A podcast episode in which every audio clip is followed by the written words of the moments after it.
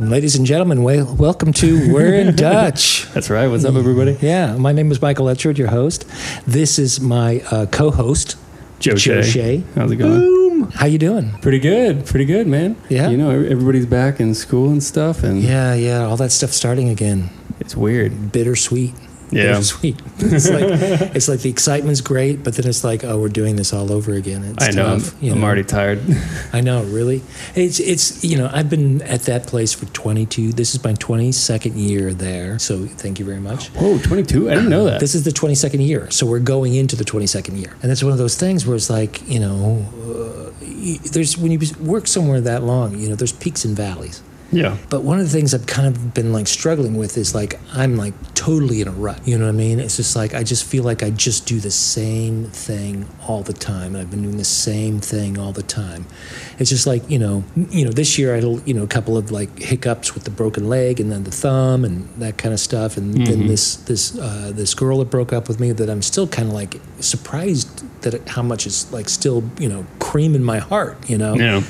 And so, what I would do in these situations, what I've always done in this this situation in that rut, is you know call up the same women that I used to you know fool around mm-hmm. with, and, and I'm just Your like. Thursdays and yeah, my Thursdays and Fridays, and I'm just like I'm back in that rut, and I'm just I you know, and I can't seem to just make that one adjustment that gets me out of that rut, you know, and onto like a new road, or at least along the rut or something. Mm-hmm. You know what I'm saying? And that's why I want to talk to you know this friend of mine that I've known for a long time, Scott Walter yeah.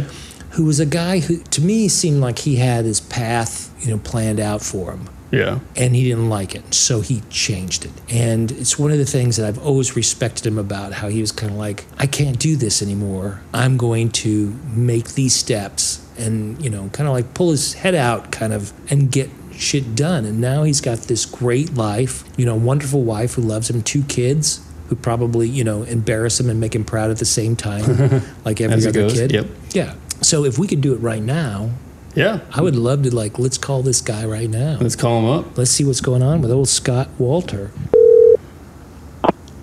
Hello. Hello, can I speak to Scott Walter, please? Yeah, Mike, I'm here. He's got this. Hold on. Mike's dying. Mike's dying. I just swallowed my own saliva. Oh my gosh. Scott Walter, how are you, my friend? I am fine, my friend. Yeah. Hey, you know, uh, how? First of all, Scott Walter is a guy I know. He I met in uh, Papillion, Nebraska. yeah. I think your father still lives there. Uh, actually, yeah, he's still he's kind of in a home now in Bellevue, Nebraska. Okay, he's in Yeah. Bellevue, so he went down a notch, but that's Yes, okay. yeah, Yeah, I unfortunately, mean, yeah. because you know, Papillion, we're proud Papillioners. Yeah. Um, so he's somebody I met in, I think, going into seventh grade. Uh, I think it was eighth. It was going into definitely eighth grade. Going into eighth grade. Yeah, yeah, yeah, yeah. And um, and so um, I met Scott through a friend of mine. I met this guy who was big, hulking of a you know massive guy, Alan Payne. And uh, you know, we kind of talked or whatever in class, and he was kind of like, "Hey, I want you to meet my friend." And it was you know January in Nebraska, and he Cold as hell, Yeah, yeah. cold as hell. I'm in like this you know olive green parka. Yup. And um, he takes me around to the side of the school, and there is the legendary Scott Walter. and he's like, you know, handshake. Hey, how you doing? Good to meet you. Scott's always been just the most amiable. When you meet him, he's just like, hey, nice to meet you. Always, always, you know, to everybody. And then, you know, this is my, you know, I like that Alan's like, hey, this is this guy I've met. I, you know, blah blah blah. We're all like, mm-hmm. okay, shaking head, like, okay, this is cool. And then these guys pull out. What was that? Big Red. What was the chip? The chewing tobacco, Scott. That was Big Red. Big Red, which is the, the like the hardcore like leafy chewing Yup. tobacco, and those guys Oh, both yeah. like pop in a wad, you know, and then like, hey, do you want some? But of course, I'm meeting these two new guys, right? You know, I don't have any friends. I'm a California guy, so I pop a chaw of that in my mouth. Oh God. Puke? Oh God, Scott Walter and Alan Payne I was miserable because I, didn't understand what it was, how to do it. And literally, I'm trying to spit and I'm spitting on myself, but it's January, so I'm knocking the, the icy spit now. Yeah. It just turned to spit. And just with a bellyache, you know, I went home and like crawled right into bed and slept the whole night. I think I skipped dinner and everything. They made me so sick. Yeah. It was the most, so I'll never forget the time I met Scott Walter.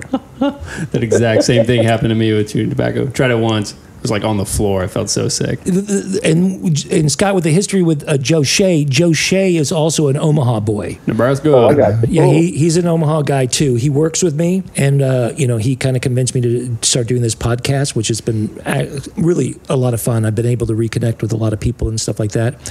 And um, but one of the things I wanted to talk to you about in particular is because you've always been a great guy and a nice guy and a hardworking guy. You know, I had Jeff Pickering on a few uh, weeks ago. He talked about how you know we weren't athletes, we weren't you know A students, but we worked. We all worked. yeah, like one of your first jobs. You know, that time we were you know in the in the middle of the night at, at uh, Village Inn, Oh yeah. and you went and applied. We were sitting there with a buzz on, and he's like, I think I'm going to work here. and he literally got up, went to the hostess stand, got an application, and applied, you know, and that was Scott Walter. He was fearless in that sense. You know what I mean? Where he just like, boom, got a job, boom, boom, boom, boom. But one of the things is like in my life right now, Scott, I feel like I'm really in this rut where I keep going, doing the same thing over again, you know, um, with the same result, you know, and I just can't. What's what's that term about badness? It's like expecting a new, you know, doing Yeah, the same it's thing. insanity. Yeah, Yeah. Expecting a new result every time. And, and so I'm kind of at that point in my life right now. And I remember what I'm trying to say is that you got to a point in your life where you were like, hey, I need to change and I want to change. And you did it. So I really want to discuss that with you. Alrighty. Do you do you understand what I'm saying? Do you remember kind of like those moments and those feelings Oh yeah. back there? Yeah. yeah. Oh, absolutely. Okay. Absolutely. So, um, one of the things I remember about you is that you, you know, like like all of us, we weren't particularly popular and we weren't particularly picked on. But I think of, of all of our kind of crew, you kind of got a little bit more picked on. Where and it was basically maybe a head slap, you know, while you were standing in line at lunch, kind of thing. Not crazy, but a little bit of like people intimidating you. It, would that be a, a, a correct Oh, remembrance? possibly. Maybe it's my first year. My first year in eighth grade there for a little bit. Yeah. So, but uh, it wasn't massive. It wasn't massive. It wasn't that. It wasn't Yeah, really but it was. It, there were Uh, there were people kind of putting you in your place, like you're there, we're here, kind of a feeling. Yeah, I guess a little bit. Uh, you Yeah. know, And like I said, it wasn't really a big deal or anything like that. Yeah, because the point I'm trying to make is that you you know, it's just like you went into the National Guard after high school, right? Yeah, I joined the National Guard after high school because during the high school senior year, my dad just came up to me and said, "Hey, uh, yeah, I wanted to go to college." But my dad says, "Well, I don't, yeah, I don't have, I don't have any money to send me to college." And I'm going, "Okay, great." So I said, "Well, I just said I'll figure it out." And now this guy I was working with actually at Village Inn, we were chit chatting. He was in the National Guard. He talked me into. He talked. He told me more about it and it sounded interesting. And I said, "What the heck? Why not? You know, I'll get and get my get 75 percent of my college paid for. So what a deal!" So that's, hmm. that was the biggest reason why I joined the paper school. Yeah, and so but you, once you, you you did basic, and then you got out of basic, and then you went to Yeah. work at Baker's, the grocery store, right? Yeah, they, they did my Yeah, basic training. Baker's. I was working part time at a Baker's grocery store, and then I was uh, and I was just going to school. That was basically what I was doing. So did that for about two and a half years. Yeah. So, so tell me about that experience at, at Baker's because that was kind of the was that not the place where you're kind of like, okay, I'm on this job. I know this is not my future. I was oh, so it was one of the worst. It was one of the worst jobs I've ever had in my life. was, Yeah. uh, so, so tell us about that. Tell us some of that ridiculousness Oh, of where you were just like, I what the hell am I doing? Well, that was about it. Just what I was doing there, and stocking shelves. I was like, "There's, there's no future in this." And I kind of just, I kind of, kind of a thing there. I saw a lot of some people, you know, they've been working there for a while. I said, "So you've been working here since high school, and now you're an adult. Now you're married. You got kids, and you're still working at a grocery store." So I said, "I definitely knew that was going to be for me." And then, uh, and I guess flipping the forklift And, uh, you know, flipping the forklift, you know, when we're trying to unload a truck, that didn't help my situation and my employment there either very much longer. So, Was that kind of the last straw? yeah, that was kind of the last straw for me. And, Yeah. you know, my, and it was a kind of get, you know, my work schedule was, I didn't even bother to, you know, it was kind of crazy. You know, my work schedule was like, oh, two days a week. Well, that, that, after I did that thing, uh, they, they added two extra days. And I didn't even bother to check my schedule because I always knew what days I worked, but they added two extra work shifts on my schedule, but they never bothered to call me. So I kind of saw the writing on the wall and remember was getting my check and, well, you didn't come into work. And I said, well, you never called me either. So, but they just fired me there. So it didn't really, uh, it didn't really uh, lose any sleep over it because I hate the job anyway. So, but, uh, So, so what was that moment where you're like, okay, I'm to go and get, you know, go through that that process of like that that that time of like, okay, I need to do this. I think after after that, I remember I was with my friend. You know, we went out to lunch. We chit chatted about it, and uh, I was like, you know, no big deal. I mean, I didn't really lose too much sleep over it. And I thought I can find another job. I was, you know, shoot, Yeah. working at a store. Yeah, you know, shoot, anybody can do that. So and then, uh, so I just, uh, you know, college at the time, I wasn't really doing that well in college. You know, I think not studying had a lot to do with it. So. Yeah, yeah, yeah. Yeah, so yeah, so that wasn't that wasn't helping me trying to be, you know, getting an engineering degree, not studying. So that wasn't working out for me. And then, uh, so I just kind of told myself, you know, I need to, I need to make change. I need to do something. I mean, because at one time, you know, when I moved to Papillion, and I saw, you know, saw Frank and like, you know, Alan Payne's dad was in the military, you know, and a lot of you people I knew their dads were in the Air Force. They said off it. And I said, you know, I just join the Air Force. And uh, it was kind of a killer thing during that summer when we had our summer camp for the National Guard. There was a guy who was out thinking about joining the Air Force, and you know, and I said, really? I said, well, you know, I've always thought about joining the Air Force. And I was kind of looking at my, you know, looking at my situation at the time, and I said, well, what the heck, you know. I'm always kind of going from, you know, you know, getting suspended from college because my grades were stinking. I put a pick some hard classes one semester, easy classes one sem- the next semester, so I stay qualified for school. And then uh, I decided I was just gonna I was to join the Air Force, and I didn't do it. I didn't tell my parents or anything. And I just remember just start putting the listen tape on top of the TV, and my, I didn't, my dad saw my saw were like, so what's this? I said, I told him to join the Air Force. so that was a little bit of a shock there. And then he said, well, what are you going to do? And I said, what about college? I said, I'll get my college degree when I'm active duty Air Force. And so lo and behold, I thought I'd be leaving Nebraska. Well, I did my basic, tra- you know, did my training, did did my school, and then I ended up back at a, Offutt Air Force Base. Which is big then. I think it's kind of closed now, or, or at least it's nothing of a base now, I think, right? What's that?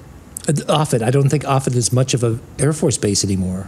I think they, um, Oh, it's still, it's still parts of it. I know it's a, it's not. yeah, I know it's still active. Yeah. yeah. There's still a lot of stuff there. There's a lot of stuff there still. So, So, but yeah. okay, so you join the Air Force, you're active duty, so you decide, okay, I'm going to start, ta- you know, taking some classes or whatever. And Yeah. when in the hell, Scott, did math come into this? I don't know, man. It just clicked all of a sudden for me. It just seemed it just started clicking, you know. Right? There's that. did do a lot of- There's that that moment where something just all of a sudden, you know, something that was so alien for so long in our youth, and then all of a sudden there's that one thing that. Wait a second, I understand this. I get this. Was that kind of Yeah. like like what the hell is this? Did did you kind of kind of like, oh, well, wait a minute, I like this. I don't know what, what was that. I just I think it's uh, I think the job that I had, I, you know, I had to start using math so much, and all of a sudden it was just it was clicking, clicking, clicking, and then it just came. It just all of a sudden just came real simple to me. Yeah. And I think that's just kind of how it went. It just kind of like you know I had to use it all the time. Things just started clicking, and then uh, and then I said, well, you know, I'm I am definitely you know I said I told myself I was you know I had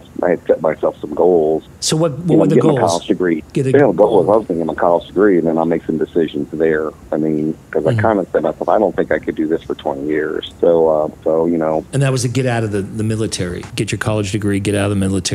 Yeah, that was you, kind of the you, plan, you get weren't going to be a lifer. no, I wasn't going to be a lifer. I mean, I just I was. I said, you know, I'm going to join the Air Force. I'm going to get a good job in the military. I'm going to get my degree, and then after I'm done with all that, I'm going to get out and I'm going to, you know, work in the real world. And so, so that, you know, part of that's basically what happened. I mean, I I was in the Air Force for eight years and I got my got my bachelor's degree, you know, and I was finishing up in uh, about my last year when I finally finished up my schooling. Uh, the military says, well, you know, we want to give you orders to go to a Thule Arena, and I says, well, I would have to extend my orders to go, but I mean that was a real simple thing for me. I just turned them down. Was there a chance for you to go to like o, OS, OTS or whatever, officer training school? Or Well, I thought about doing that. I really gave that some thought, and I said, you know, I just don't know if that's something I really, really, really want to do. Mhm. I said, you know, I was going to get out.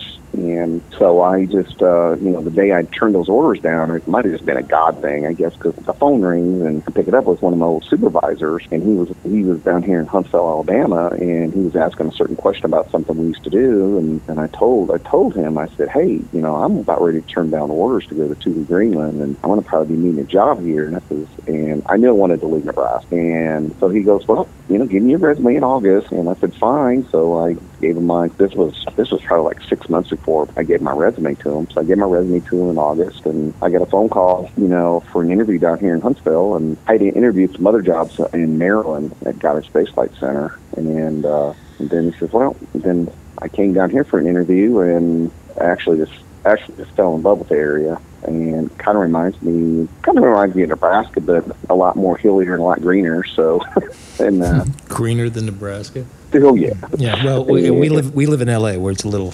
Yeah, I got Yeah, you. We yeah. have more trees. We have there's a ton of trees down here. So, Yeah. and uh, and I liked it. I mean, I liked the area, and it was just it wasn't super busy because I didn't really, I wasn't really didn't like the you know I didn't like the the Maryland thing. It was just too much traffic. It take you forever to get somewhere, and I just didn't really like that. Mhm. I went to Huntsville this, you know, and then I waited, you know, after my interview, you know, I thought I was going to hear something. You know, the boss said, well, you'll probably hear something today. So I waited by the phone and nothing, never got a phone call. You know, I headed back to Nebraska. And it's like, well, I'll go like this. And then uh, I still remember that that day it was, uh, you know, one of those typical Nebraska winters. Oh, okay, it's, it's, you know, well, let's see. First thing it did, it snowed, then it sleeted, then it snowed on top of that. And I can remember, you know, from my apartment, I'd go get up in the morning, soon as my alarm would go off, I'd go up to my car and I would just start my car, let it run for 25 minutes to warm up. I'd go upstairs and get ready for work. And then Yeah, that's when you got the shower. done- yeah, did the shower thing, got my uniform on, I got that all done, and then, then my car would be all nice and warmed up. And I just remember it slip sliding. I was like, man, this, I'm getting tired of this crap. And then, uh, and lo and behold, that night I got checked my mail, and there was an offer in the mail, and dealt with the same stuff the next day, more of the same weather. And I said, I am getting the hell out of here. I just, I got like FedEx to, you know, FedEx uh, the acceptance letter, and I even called them that didn't make sure they got my letter. That's how bad I wanted to get out of Nebraska. I So- was tired of being. So you went down to, to Alabama without a job, you know, and No, I had a he- job offer. I had a job. I had a job offer. So and but then you didn't hear anything, so then you went back to Nebraska. yes, absolutely. The point I'm making, and, and you're really kind of undercutting yourself, Scott, is that you have always exhibited a bravery, a simple bravery that I've always respected. Respected, you know, and the fact that you're kind of like, let me go down there, let me check this out. It's just like that time we were, you know, we were buzzed at a village inn at like one o'clock in the morning, Oh, yeah. and you were eating fried chicken and ketchup, and literally, Oh, yeah, look. Joe, I remember this vividly. this is I, I do. He's like, I'm gonna, I'm, I think I'm gonna get an application. And he was eating the fried chicken and throwing the bones in his coffee cup. okay, and then he got up and he walked to the hostess stand and got an application and filled it out. And this is Scott Walter. Bunch of grease stains on Yeah, the. this is Scott Walter. This guy had this bravery, eh, but it was a simple bravery that you just like. He was like, "Mm, "Okay, this is this is a spark in my mind. I'm going to check it out." Mm-hmm. You know, and that's what makes this man kind of an incredible little fella. You know, Yeah. I mean, you're probably a little bigger in the, the midsection like we all are. So, but I'll still call you a little fella yeah, if that's I'm okay. more with bigger in the midsection than you see. we, we all are. We all are. Yeah. Fuck a sit up, man. Okay. but now you're married, and how old are your boys? You have twin boys. How old are they? I, they are nine years old. Jesus They Christ. turned nine yesterday. Yeah. And this wife of yours, you love her? I love her to death. And she, awesome. and it seems like she, you know, the limited time I look on that Book of Faces thing, seems like she uh, she really cares for you. oh yeah, she. Uh, Probably she again, uh, yeah, against all of her instincts, she loves you. yes. Yes. And so that's Yes, phenomenal. she does. And that's that's phenomenal, Scott. And you Yeah. know, I am proud to have known you, and I, I'm actually I'm proud to have watched you, you know, kind of grow up and, and be that guy from the guy who like made me sick with the, you know, who pushed me into tobacco, who was my yeah my, my my chewing tobacco dealer. Peer pressure. Yeah. So everybody out Yeah. there, you know, if there is some sort of, you know, you know, if it, if tobacco chewing tobacco is against the law, then you know, let's go back in, into the records and arrest this man because he really, you know, he pushed it on this small child, this fourteen year old, who Yeah. this innocent, Poor young this, Mike. yeah, this Yeah. innocent, this innocent fourteen year old from California, and he pushed tobacco on me, you know, yeah. So uh, Yeah, right. Not even once. Hey, so Scott, Yeah. give us a memory. One of your memories from from those days, from from Nebraska days, where you that you were kind of like, okay, the thing that sparks, where you're like, that was a crazy time, or that was how stupid was that, or whatever. Oh, no, still the car thing with uh, Jeff Pickering and Robert Lurie. yeah, That's still.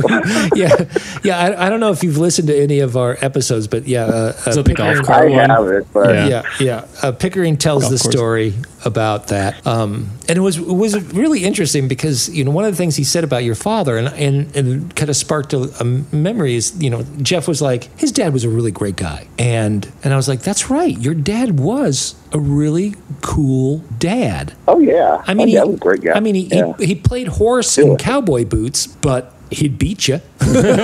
he was a short little Oh, dude, yeah, I mean, and he played yeah, you basketball get in, in in cowboy you know. boots, but he outshot Still you. yeah. kicked your ass. He still kicked her ass, you know. But he was oh, also yeah, he, you know. he, he, oh, absolutely. he raised a brave, good man too. You know what I mean? He raised a good fella. So congratulations to your papa. Can I Oh, ask? absolutely. Can I He did a ask about the, the the vomiting story? Okay. Real quick. Which Or one? yeah. Which one? Um, uh, Jeff and I uh, talked about how we would go. You were the one guy who could buy booze from Pal Joey's. You remember that? Yeah. Yeah, and then you would buy two bottles of do it a couple of times. Yeah, you would- be able to do it a couple of times. Don't get, you know. You would buy the, the, the TJ Swann from Pal Yeah. Joey's, and then Yeah. we would go to the golf course. We'd go to Elmwood Golf, golf Course, and we both uh, Jeff and I laughed about the fact that you would always, you know, because we would pass around. There'd be like maybe four or five guys. Yeah. We'd pass it around to do chugs, and then how you would always like, and the description, my memory is, you would sneeze like about three times, Oh yeah. Take off your glasses, spit, and then vomit. Oh yeah. So I forgot about that. You did Doesn't not. happen anymore. Still happens. Does it still happen? Do you still do that? You do, you drink your TJ oh Swann gosh, and, no, not and sneeze? anymore, man. Oh gosh, no. Mm-hmm. Yeah. I'm married, You got two kids, man. I can't drink like that anymore, man. I don't want to feel like crap in the morning, man. But that was the So, I- thing. You would throw up and then you would be f- sober as a church mouse and then drive us stupid buzz, you know, idiot. There we go. Yeah. You know what I mean? So you were actually It the all perfect. worked out. Yeah, we talked about how you were the perfect, you know, uh, uh, designated driver because you, you know, you you drink your booze and then you throw it up instantly. There we go. Didn't have to worry about the hangovers in the morning, but yeah, my one of my I've, uh, one memory I remember where you and I and I think somebody else I can't remember who, but I think we were out at your place and I think we just hung out and watched movies and it had nothing to do with booze or anything. But that same night, I think my brother was out with Clark Paneer and someone else who was like friends with us.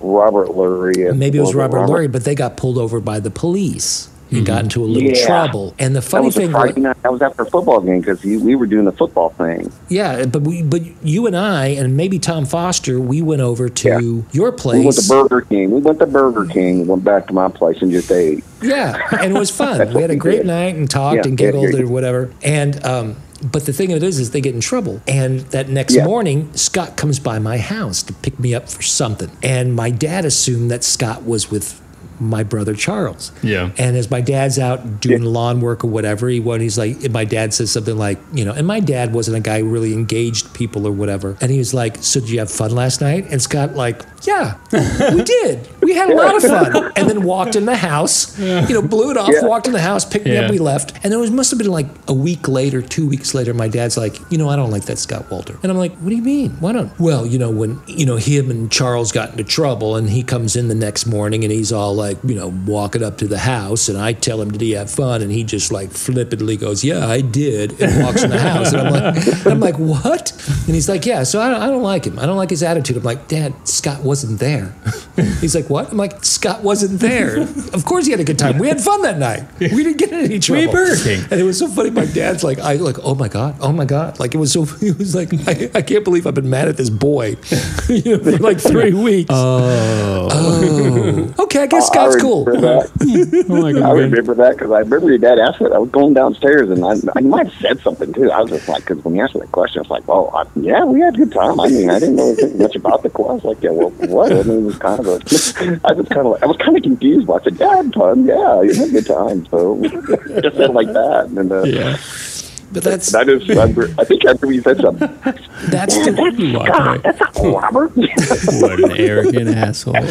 but that's also Scott Walter, this wonderful, you know, innocent, you know, just perfect individual who's really. And this is the thing is like, you know, I've been in this rut, and and I know you were way back when. I mean, we're talking about you know centuries or whatever, but it was like you were in this Oh, rut yeah. and you saw it, you identified it, and you attacked it. And I've always been like crazy respectful of that. You know what I mean? Where I've been like that, you know, and I tell that story to a lot of people. I'm like, this guy, this friend of mine, you know, and we're not really, you know, we don't talk to each other. I mean, this is the first time we've probably spoken in like 20 years or something, right? Oh yeah, it's been a while. Yeah. It's been a while. But Yeah, yet, I talk about you and about how you changed your life and made something for you yourself. You know, which in turn now you're, you know, you're raising boys, and I'm sure you're going to raise them like your dad did. You know what I mean? You're probably going to put on your cowboy boots and play horse with them in the driveway.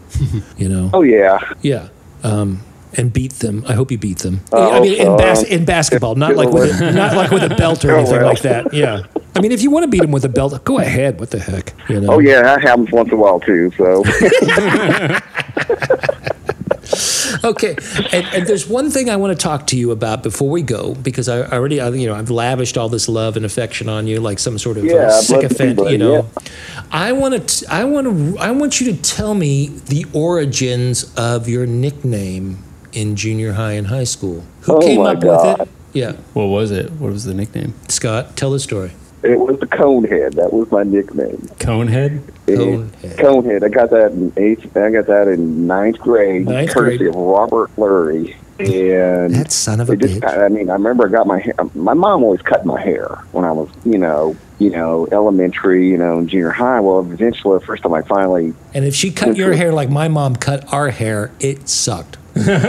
oh yeah, it sucked. Yeah, I can just remember I went to my first barber and he says, "Well, what do you want to do?" And I said, "Well, I need to cut it," you know, and stuff like that. I just said like that. I remember he grabbed this whole back, big bunch of hair in the back of my hair head and goes, "You want to cut that too?" And I said, "Yeah, cut it." So, and then I just remember, I think I kind of had this like, the, you know, the little bump of the back of my head, or you know, on top of my head, or whatever. And you know, the cone were pretty big during that time period in junior high. So, and then Robert Lurie just started coning me the cones, you know, Oh, cone that was a heads, and I can remember Yeah, he wrote some big thing. I mean, I, you know, he wrote, you know, he put some kind of big mural in the, you know, in the bathroom wall. You know, drew it in pencil or something on one of the bathroom stalls, and there oh it my, was. oh my man. god! No, wait a minute. Okay, hold, slow down, Scott. So Robert Lurie graffitied Conehead in the bathroom Yeah. stall. Yeah, that was him. Yeah, Robert started that. Yeah, That was Robert that's Lurie. See, I can't get Yeah. Robert. I can't get Robert to come on the show. And I've Oh, I've, I got. I've seen Robert a couple of times. I saw him like two years ago. He was in town, so I've been you know. Yeah, and then and then I think I saw him you know like two years before that. He'll come into town for like you know cop conventions and stuff like that. But I can't you know because he's a cop. He doesn't want to you know uh, put himself Yeah, on because anything. I've seen Robert. I used to go to I used to go to Alaska for work, Mhm. and I always and I had to go. To, I had to go all the way up to had to go to to a army base up there in Alaska. So uh, the way the flights worked out, I was always able to spend the night in Seattle. So so I always ended up staying at Robert's house. Oh, nice. Yeah, Robert. yeah. Talk about a guy who you know turned into a fucking phenomenal human being. Jesus Christ. Oh yeah, Robert's a good guy. Good Yeah, he's a great guy. What a dick that he turned into such a nice guy. I mean, who in the hell does he think he is? He's a cop now. Yeah, yeah, yeah, yeah. I mean, that guy. I, I, we, I, we can't. I can't talk about him because he's not here. and that's one of the things. Yeah, it's like you know, I. I, you know, it, you know, I call these old friends, and you know, I could talk to him like one at a time, kind of thing. But you know, it's like, but Robert doesn't want to be, you know, because because he's a cop and he's he feels his profession is, you know, kind of under fire and stuff like that. So I don't really want to go into Yeah, I can see anything. that. I can see Rob. Yeah. I can see Rob. That. But you know, whenever I've called Robert, it's like he always sets things straight, you know, and gives you the side of humanity, and you're kind of like, oh man, can't you just be a jerk and say something stupid, maybe, you know, to val- to validate my anger? Why do you have to be actually rational, you know? yeah, that's Yeah. Uh, yeah, Rob, Yeah. That's But- definitely Robert. But but when he was Buzzkill. but back in the day, he was not that man, and um, in a wonderful way. And so he gave you the the nickname Conehead and graffitied it on a bathroom stall. that's how it started. yeah, and it just kind of just and it kind of you know just kind of went on and it, you know he even did it again to me in high school is because it was our senior year in high school and uh they i don't know it was him and so, i don't know it was him and someone else and they thought it'd be a good idea to nominate me to be the class president for the for our class. I had President nothing to do with this at all. And it says yeah vote for cone vote for the cone. You'll give you a free ice cream cone. Oh, that's awesome. these were in posters and stuff at school because I come to school and I mean I couldn't believe he did this crap. I mean it's like I, I get to school and everybody's coming up to me. It's like, man, did you know what's going on? And I see the and I see the sign and I'm just like, I just like you know what? I just kind of I, I laughed at it. I just laughed with it. You know, It's like, That's you know what? awesome.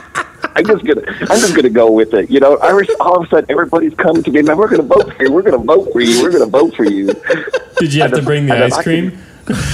No, I never did. But here's the thing: one of the teachers came up to me. It's like, well, you know, you, you really you're not going to get your votes are not going to count because you didn't really, you know, sign some piece of paper or whatever that you was going to be a nomination. Because I was a basically I was a write-in candidate. Yeah.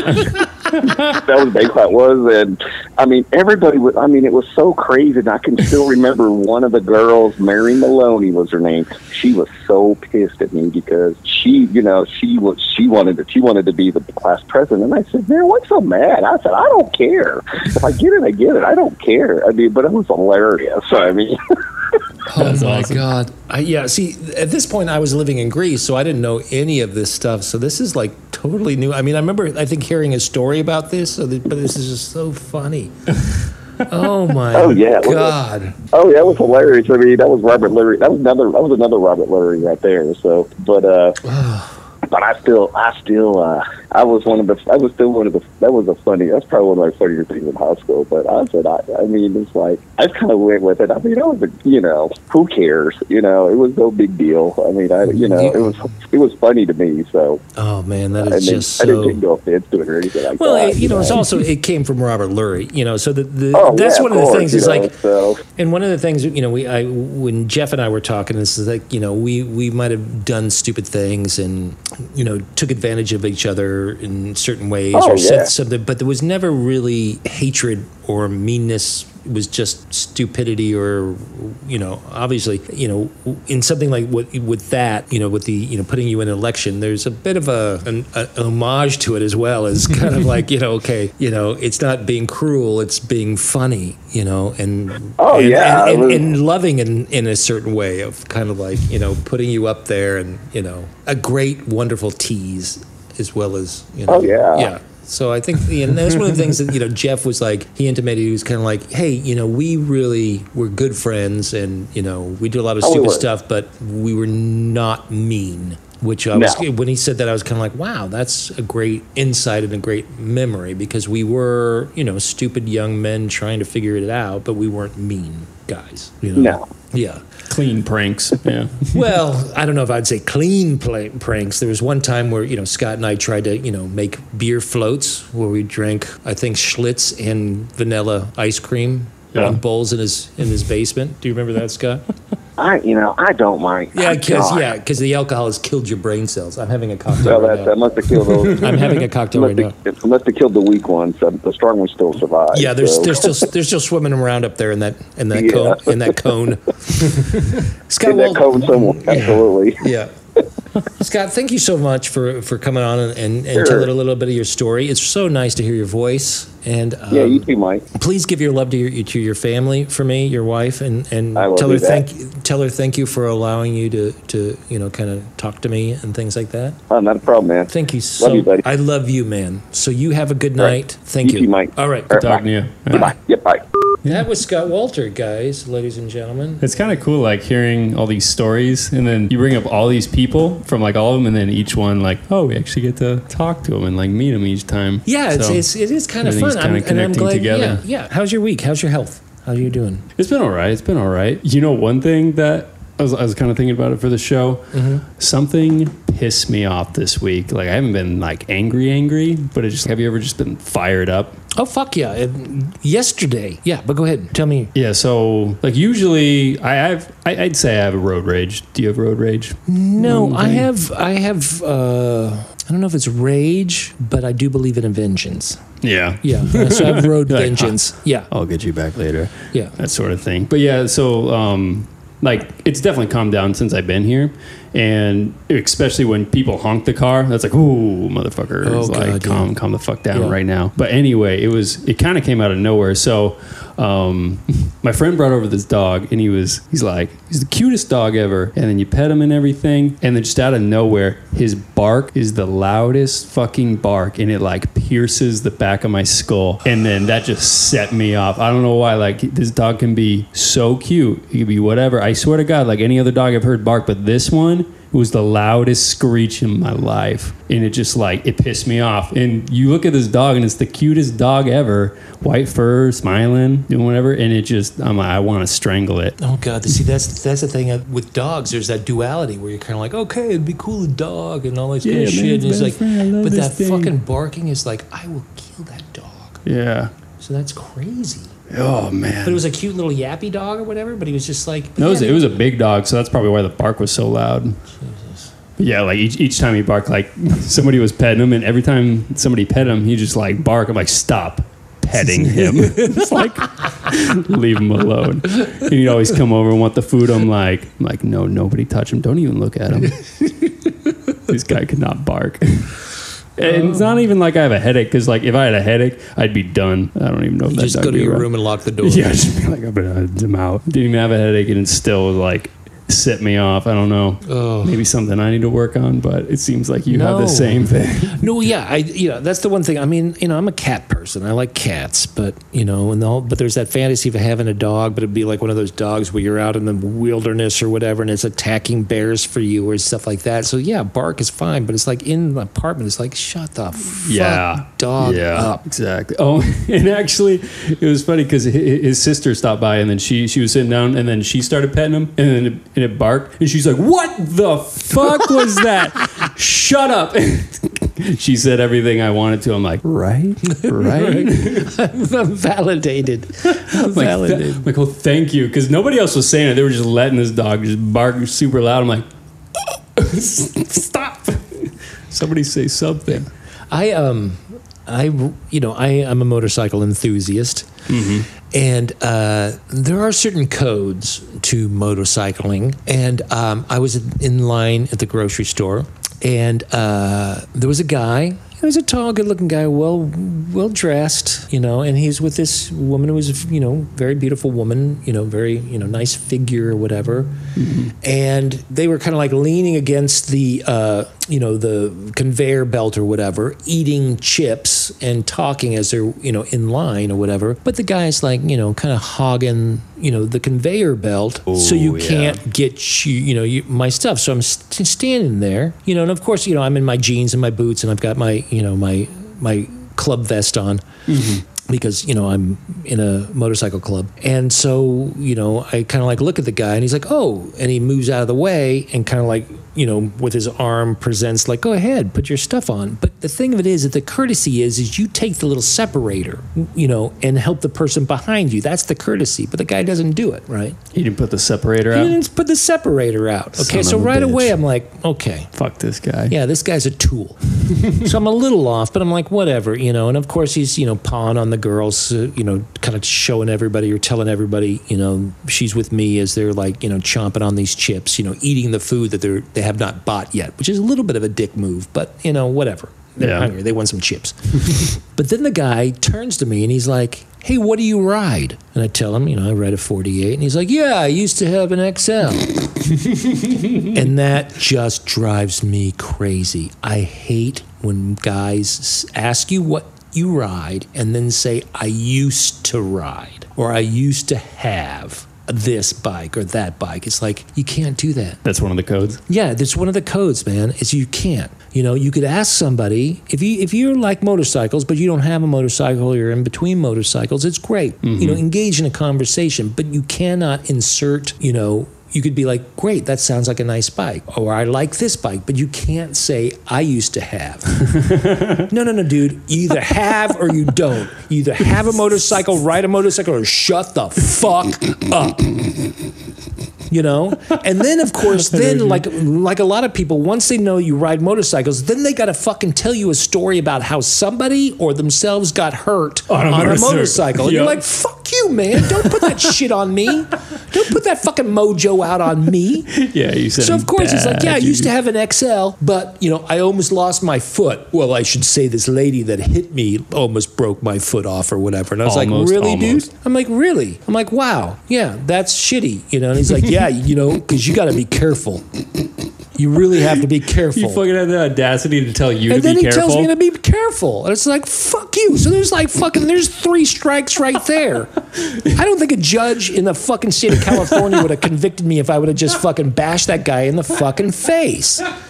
Because it's like, who in the fuck does that? Yeah. But that's the thing. It's like, I don't know if it's He's me. trying to impress this girl or something. Yeah, I'm sure he's I trying to. used to ride, but not Yeah. anymore. I'm about safety now. Yeah, well, because also, you know, women don't like guys who ride, you know, or some women don't, you know, that they're kind of like, oh, well, if you ride, I'd be, uh, yeah, uh, but it's just like, but first of all, for, you know, he plays a casual game and then he fucking, you know, has this, you know, uh, I used to, Yeah. and, but that's like one of, you know, for me, anyways, is a pet peeve as a motorcycle rider who's a guy who's committed to the fucking, you know, lifestyle to have guys go like, whoa, I used to.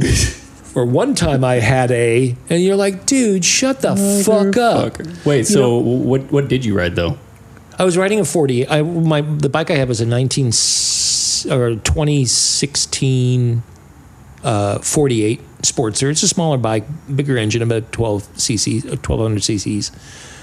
And you know, and I ride that every day. I don't own a car or whatever, so I'm at the grocery nice. store, and I, you know, of course, one of the you know the tenets of the club is like when you ride, you wear the vest, so there's no casual time, you know, because we we don't get together and ride a lot and we ride separately a lot. You know what I mean? And a mm-hmm. lot of us are everyday riders, so it's kind of like when you ride, you wear the patch. You know, you Yeah. show that you're a stray jack.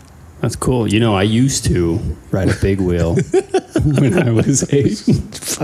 But it's just like, yeah, I hate when you know. go, Hey, I mean, there's guys that come up and like, hey, nice bike, and they walk away, and you're like, boom, that guy's a fella. That guy's a dude. You know, fine. Nice. There was this, you know, this middle-aged, you know, black guy, you know, getting out of the credit union. He's like, "What are you riding?" And then he's like, "I used to be, you know, I'm with the Deuces, which is, you know, a, a black club in, you know, South Central, or whatever." And he's like, "Yeah, I'm with the Deuces, and you know, we're talking bikes." But he's got a goddamn bike. You get those douches that are like, "Well, I used to have, I used to ride like a 1972." But you're like, "Shut up, man! You can't do that to me." What if he was in like like a wheelchair because of it? Is that different? You just went millennial on me.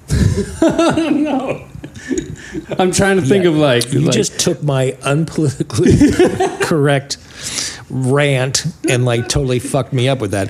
If a fucking guy was like, like- "Oh yeah, I used to have a fucking you know, crutches? yeah, I used I used to have a fat boy Harley, and now I'm paralyzed because of an accident." Uh, you know, and I'm like, but but what if he said Yeah. he's like, I still want to, but my wife made me sell it. Yeah, that's pussy. I'm sorry, that's pussy. You know, case, I'm not even mad at and, him. You know, I'm and when just I was on sad that book for of it. faces, I'd see that like some guy trying to sell his motorcycle, like, oh, because we're pregnant, I have to sell my motorcycle, and then like all these people chiming and going, way to go, way to you know, you know, way to be a man for your family and stuff like that. It's like fuck you. you know, if I was with a woman and you know and happened to knock her up with my you know dusty sperm, Like, deal with it. Yeah, I would be like, no, fuck. When that kid is old enough to fucking walk, it's on a motorcycle. He gets know? this bike. He gets this bike. Yeah. Oh no, if I had kids, they'd be riding today. Nice. Yeah. Well, and if they didn't, they'd get the back of my hand. I tell you that for sure. It's like, no, I'd force them. You know. No, Dad, that's not safe enough. Yeah. yeah. You want safe. Yeah, you want Get over here. You know, get over here. You want safe. You know. How about the safe with the buckle into my belt? beat him with a sack of potatoes. Yeah, right. But I'd, I'd make sure that they were. I'd make sure that they were like cooked potatoes. That way, you know, you're mashing them as you go. I mean, why beat a kid for no reason? Beat Yeah. him and then also have something that you know. To show for it at the end, it's like, yeah, I beat my son this tonight, but we're having mashed potatoes, Thanks for dinner, son. a little butter and salt. Let's go. Oh, that's hilarious, though. Oh Jesus, Things that just piss you off. Anything else, Dad? that's in the motorcycle code? that's in the motorcycle code. Yeah. Um, you know, you wave to each other. That's a thing. What if Um, you don't? Usually, some guys who are like ride the bigger bikes and who are trying to be a little more hardcore, they'll shine you. They Oh, won't like- shine me. You know, I thought that's how you get killed if you do like the headlight thing. no, uh, no. They, they don't do the head thing. You, you give a nod. You do. You know, you do the cool like The little you know finger thing. finger thing. Like or as you as you Raise go by, you go by. You kind of like you know wave two fingers as you like ride by somebody of like, hey, I'm passing you. You know, and there's Oh, that okay. kind of stuff. You know, that's that's part of the code, and you know. So yeah, you know, nodding, acknowledging. But again, it's like if I'm riding, you know, and there's some guy who's like by his bike, whatever, we're gonna have a conversation about motorcycles, you know. And he's on his bike, he's by his bike or whatever. But it's the tool that comes up, and especially the guy who is with a girlfriend. And yeah, they're posturing. They're kind of like going, "Look, honey, I'm cool too, but." let me let me you know because yeah you know he tried to go okay as he's leaving he's like well make sure you be safe on that and it's just like oh man This motherfucker. you uh, I was just I just wanted to I just want to be that guy that just would have punched him you know Mm-hmm.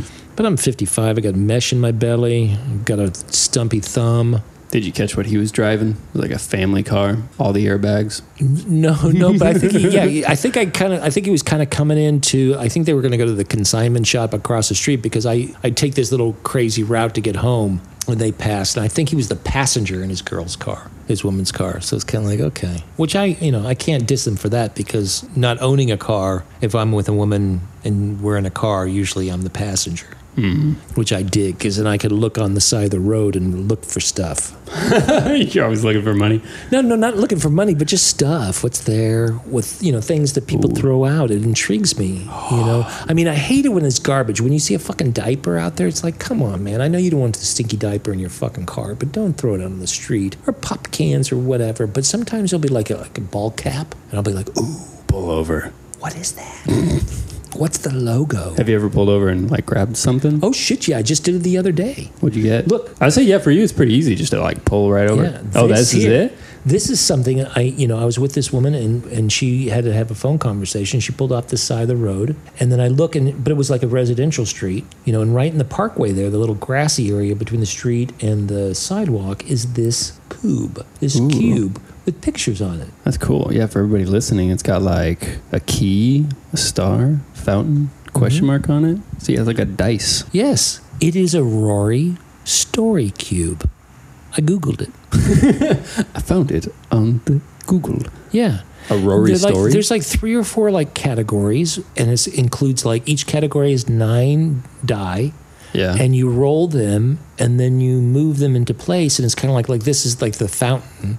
Oh, You'd so like- this is, there's more of these. You're supposed yeah to have yeah like. you- like with this four of these or sequence, something? you're supposed to have nine in total, oh wow.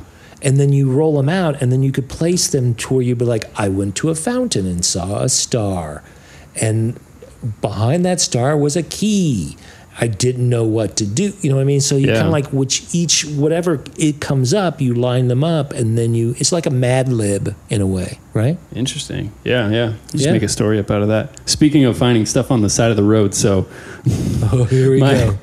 Here we I feel bad for my roommate because uh, my other roommate he got a call Patrick. from my yeah yeah okay so well Peter Peter got a call from Patrick Oh, from a guy from the Verizon store saying hey somebody brought in your phone they found it on the side of the freeway I was like whoa whoa L.A. holy shit like somebody actually found it on the side and been like hmm I'm gonna go drive this to Verizon so then they can call you know whoever and like give it to the rightful owner. I'm sorry, I would totally do that. Would you do that? I, would I'd, to- I I'd totally probably, do that. I'd probably like call them and then could they could come pick it up. yeah, yeah, yeah, yeah. I one Because time I'm like going to Verizon. I was like, mm, uh, I one time was walking. I was I was living around um, Kingsley and Fountain, and um, I found a paycheck on the street, and I returned it, and I and I like researched it and found where the paycheck com- came from, and returned it to the store, going, "This is some guy's paycheck." You know, I worried that I gave it back to the boss, and maybe the boss was kind of like, "Oh, I already paid him once," but it's like, "Oh yeah."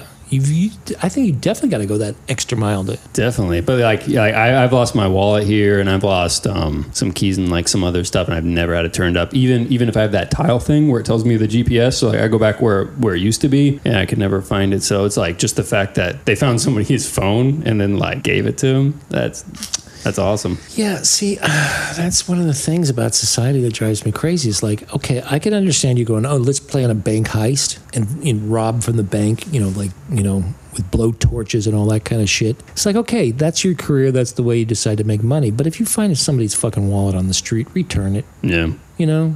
Yeah, do that, do this, you know, be this guy and that guy. But it's just like, you know, because most of the time, the guy who lost his wallet, I mean, we all know what a pain in the ass that is. Exactly. Especially the ID. No one wants to go to that DMV. Oh, not now. It's fucking, No. you know. The key to going to the DMV, I had a friend of mine tell me the key is to show up at 445 or 450 or 455 right before it closes. It closes right at five. Yeah, because once you're in, you know, once you're in the line, they can't turn you away. And by that time, all of the workers, Oh yeah, they trying want to get the fuck out of there. they're trying to just snap people through. And all the DMV people are fucking wonderful, you know. But again, I do well in that demographic, you know. I do well at the DMV. I've I've always just sailed through the DMV. Nice, nice. Yeah. I'll have to use that next time. Yeah. But that but it's it's one of those things the first time I did I was scared to shit because I was kind of like, fuck, this isn't going to work. But it does. You don't wait at all, you know. I usually show up like an I'll hour be before it opens and I'm in line and you know drinking my coffee and just hating life and then you know then you wait for like 15 20 minutes Yeah. And you're like well at least it was only 15 20 minutes you know but he's like no you got to go right at the end and it's like oh Okay, okay, yeah, I'll it's use a that. I'll use risk that. but it's crazy it's it worked it was great you know? nice, nice. yeah Ooh. like i said i've just been in this fucking rut for so long Wait, real quick. dude, So, so tell me about this, right? Is it more of a relationship sort of thing, or just like no it's it's the almost job like at all? Well, of course, you know, our job is different and the same at the same time. You know what I mean? Which is like it's good and it's bad Yeah, in that way I because feel that. you know there's there's always there's a difference, but then there's a sameness, and uh, but when it just comes to like also when when I kind of I don't have a successful relationship situation, I kind of kind of go back to you know because I used to have you know the kind of this line a harem or whatever, and I'd have these situations, and then I'd be like okay, and then I find myself when something I really dig and I'm I'm there and no distractions or whatever and then when that ends then i kind of get desperate. And as opposed to going like let me just like fucking lock in be myself be who i sh- you know analyze where i've been and what i'm doing. Yeah. and move on from there. I kind of panic and then go back and like oh let me call you know blah blah from blah blah and see what she's doing you know? And if she happens to be in between things she'll be like oh okay. You know and then you know and then it's kind of like oh why did i i need to like learn to move forward you know what i mean to get out of that rut and it's like and sometimes i'm to myself i'm like it just takes one change but then i just don't do that change you know what i mean where it's kind of It's like right okay, in front of you. Like, hmm, yeah maybe tomorrow. let me grasp that ring okay i'll grasp put a tomorrow put a pin in it. yeah exactly well, it's the whole it. joke of kind of like yeah, i'm gonna start working out Yeah. tomorrow.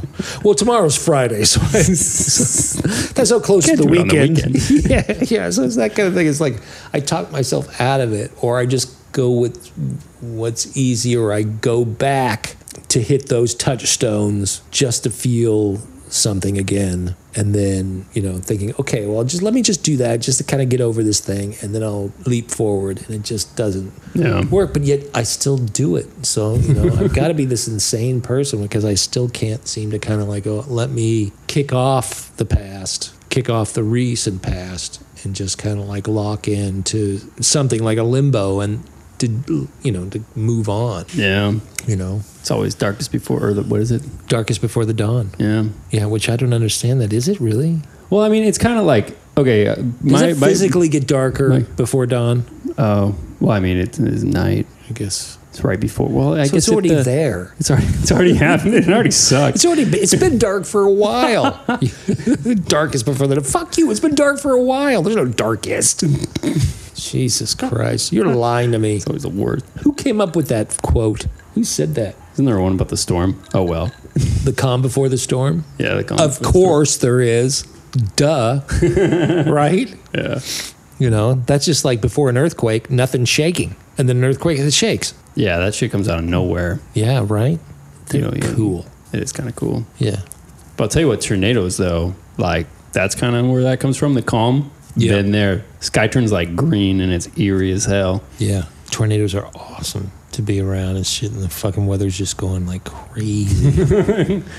That's the one thing about living in Papillion because Papillion seem to be in, to me anyway. I don't know. I'm not a meteorologist, and you know maybe somebody's going to listen to this and go, "You're an idiot. You don't know what you're talking about." But it seemed like Papillion was in kind of like a a cup because it seemed like you know we would just see crazy clouds you know and my mom's always been this person like you know natural you know disasters or whatever she always celebrated so it was like you know w- you know we moved from california to nebraska and we went from earthquakes to tornadoes you know and we were going up you know the second floor so we could watch the sky you know "Oh, Everybody's in their look." basement. It's like, no. Yeah, and we're here with the, you know this family from California. Fucking was like, whoa, this is super cool. Look at the clouds. catch me a tornado. But they'd always like skip over, and then they would go down 84th Street to Omaha, take a left on you know on L Street, and then go up 72nd.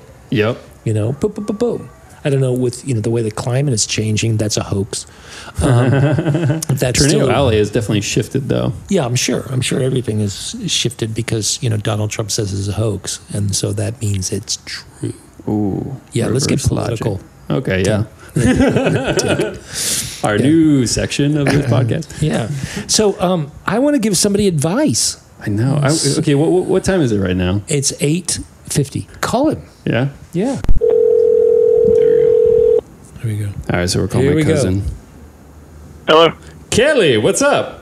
Hey, what's up? So Kelly lives in Austin and he is a comedian. Oh, and also great. works at the Facebook.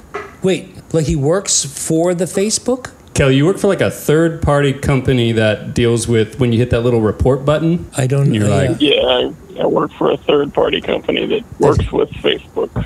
Oh, and so what do you? Are you the one who like tracks people so that when you kind of like go, oh, let me look at fucking you know man's panties, and then all of a sudden there's all these advertisements for man man panties. Is that what you do? Yeah, make sure that We all have um, man panties? not- yeah, making sure that you're all well dressed for the slumber parties. That's great. That's great. That's great. You know, yeah, because I, I, um, that was one of the things. It's like I never really go on that book of faces, and I was like uh, researching, building a, a teardrop tag along, a little trailer, and then all of a sudden I see like advertising to buy teardrop tag along trailers on that book of faces when I was on there stalking some old girlfriends. It knows what you want. Yeah, right. So are Yeah. you are, are you that guy, Kelly? You're the one who's putting that stuff out. You're looking into my own mind. I'm looking into the back end of it. You're- looking into so you're- the, You're looking the into wiring of your mind. So you're looking into my back end. So you're looking at my butt. Well, Kelly, Yeah, I'm, That's I'm how we looking get all at the all data. the, uh, I'm glad. I'm glad. looking at all the particles that make it poop. Well, there's a lot of particles. I could tell you some stories. It's a whole thing. That's a whole thing. We talk about my poop all the time. How's your how's your uh, comedy stuff going? It's good. I just did a show in Fort Worth at Hyenas Comedy Club. Nice, nice. You still performing like five days a week? Yeah, I'm still doing five to six days, depending on how I feel. That's amazing. That's great that you're getting that many gigs. Now, are are you? Where are you? Are you headlining? Are you middling? Are you emceeing? What do you? where- Uh, no, I'm just I'm just mainly working out material at the moment, and then I So get you- more host spots than so you- anything, and you get feature work as you get yeah, yeah, yeah, yeah. deeper into your years. So you, you have your strong ten. Yes, There you go. I go. have my stronger jokes. What's your number one? What's your go to? Yeah. What's what's you, what's your your your one joke that's your your thing that snaps it all? Uh, I have a Domino's pizza joke. You have a Domino's pizza joke. That's awesome. I'm not gonna because you know I we can't pay you, and I know you want to get paid for your jokes, so I'm not gonna ask you to tell the joke. But that's a Domino's pizza joke. And that's pretty awesome. And th- th- actually, I love this. So what's go through your your set, but just kind of give us titles. You don't have to tell the joke. Just kind of go like, okay, I start with toilet paper. You know, and then move into, you know, baby diapers and then blah, blah, blah. Feel the crowd and then just do some zingers. Yeah. So, kind of give us titles of your set, if you don't mind. There is no real title of my set. It's just kind of all over the place, and that's why you gotta work that out every week to make sure that you can get a stronger set. And you see people working a new five minutes every year, and some people don't even have a strong five minutes to get on stage. No, no, no, they don't. Because there's a big difference between cracking wise at a party, you know, where people are like, you're funny, you should do stand up, and actually getting up there and doing it. Don't you agree? Yeah, there's a big difference. Yeah, There's- because I think when you're up on stage, it's got to be really super structured. You know what I mean? But then you have to kind of, but your, but your, uh, how you present has got to kind of be like, oh, like this. I just thought of this. So, but yet you really have to have it all in your mind, very structured, but then play off like you're just making it up. Would you Yeah. agree with that, Kelly? Yeah, there is a big difference between the guy that's funny at parties and the guy that can take a joke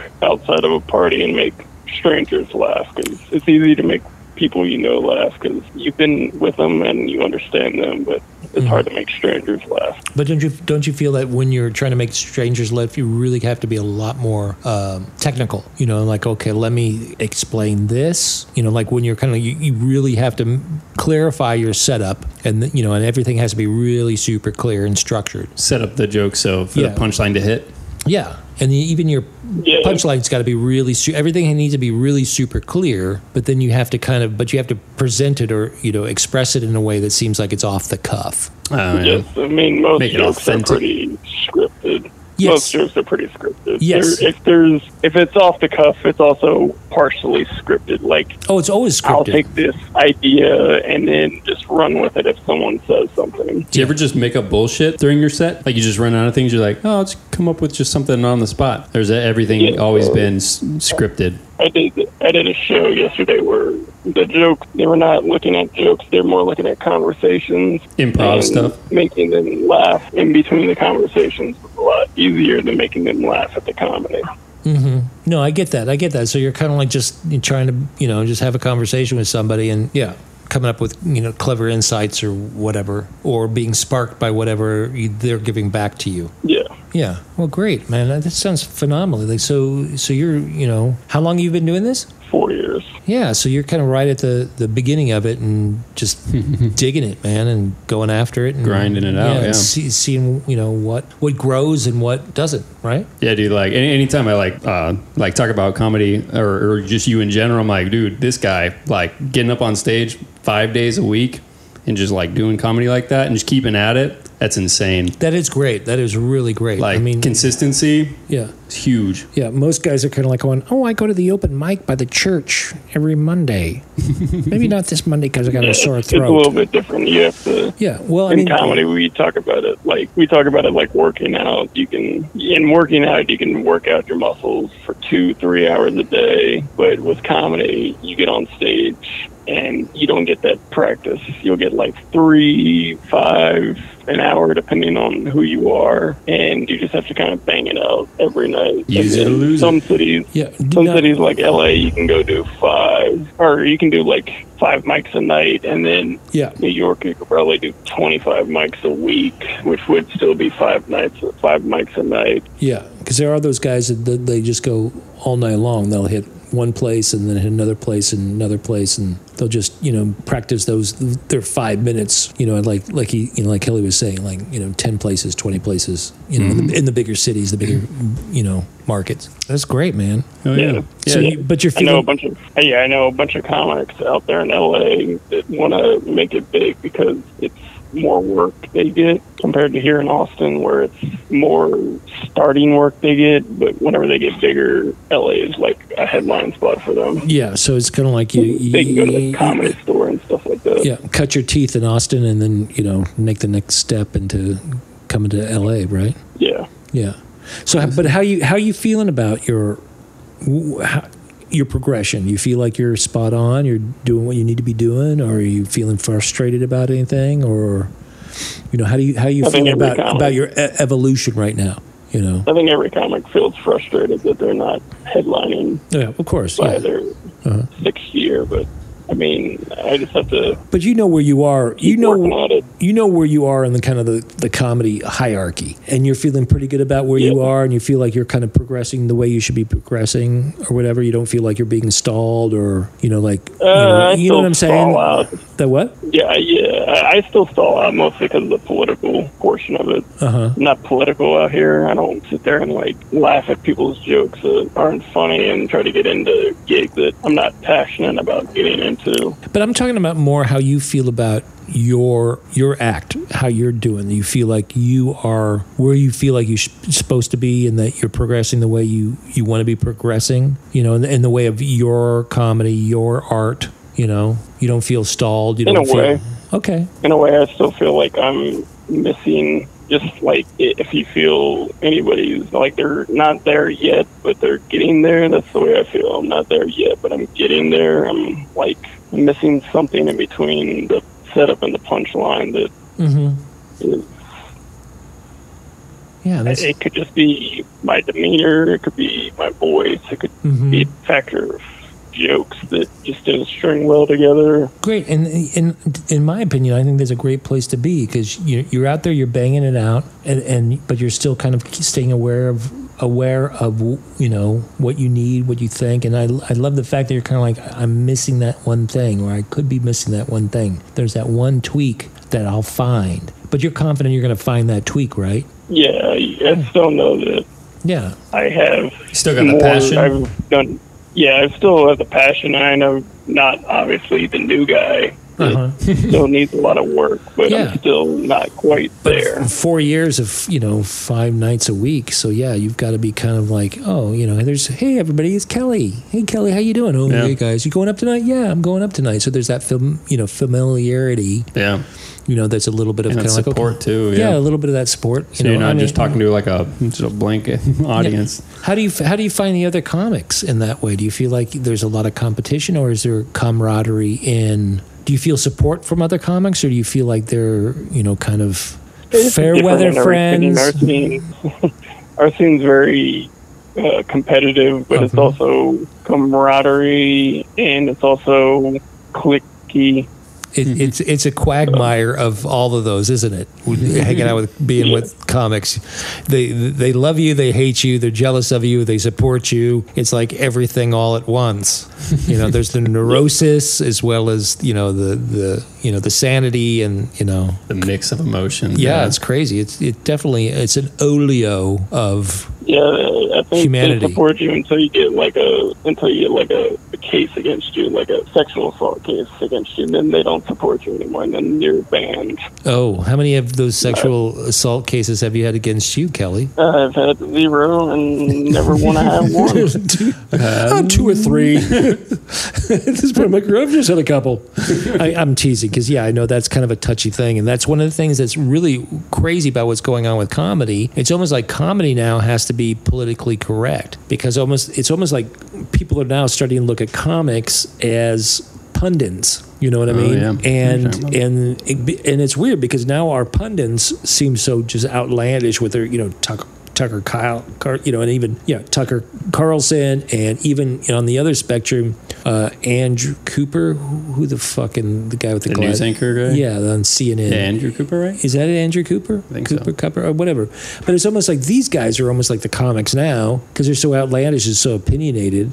And it's and it's like the, it's like now we expect you know comics to be politically correct and mind their p's and q's and not overstep or push the envelope, which is what comedy always was. Just like riding that line right Yeah, right or before we're going across over it. that line. You know what I mean? Lenny Bruce it. You know, fucking Redd Foxx that shit. You know, George Carlin. Yeah, you you, know what I gotta mean? you gotta ride the line, but you also gotta cross it to Yeah. see where the line is, and then you also have to make people feel comfortable if you do cross it. Yeah, yeah, Yeah. It's crazy, you know that that's That's that's kind of it's kind of flipped now. You know, politicians don't need to do that. Comics need to. It's kind of a flip flop. You know, Yeah. it's weird. It's weird. You can laugh about anything. You just have to make it funny, is what they say. Yeah, Hmm, that's interesting. that is great, man. Thank you Yeah. very much for answering the phone. Yeah, It man. was- I, I was going to say because uh, we kind of called you out of the blue. What were you doing right before this?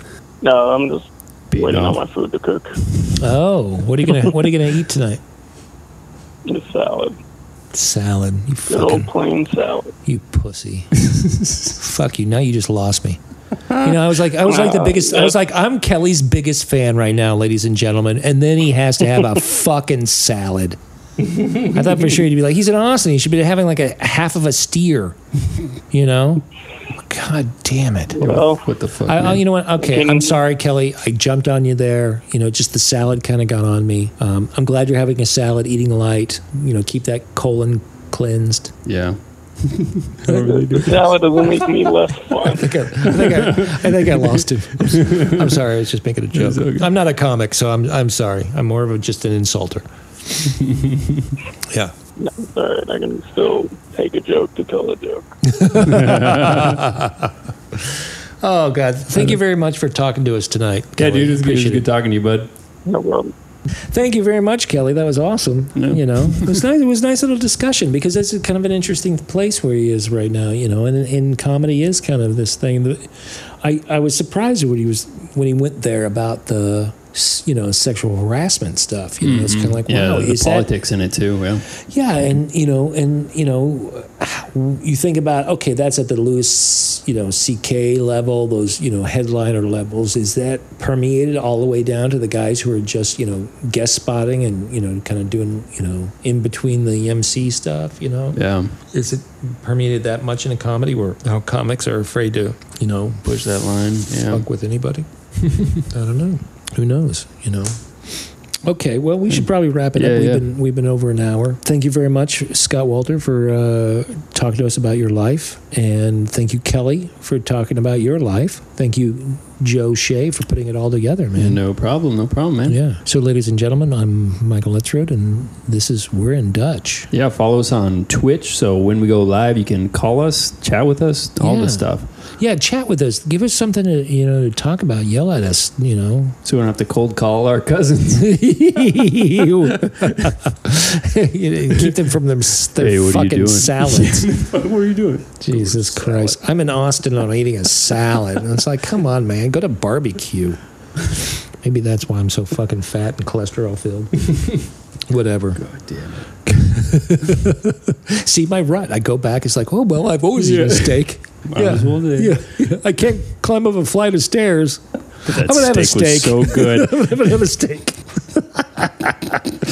oh, thank you very much, ladies and gentlemen, for tuning in. Um, again, yeah, give the particulars. If you follow us on the, if you watch us when we live stream on the Twitch, comment, call us. You know, Be a part of the show. Yeah. yeah, pick our brain. Other than that, thank you very much for for tuning in. Yeah, yeah. Follow us on the Spotify Yeah. and stay in Dutch. Stay in Dutch. Thank you very much.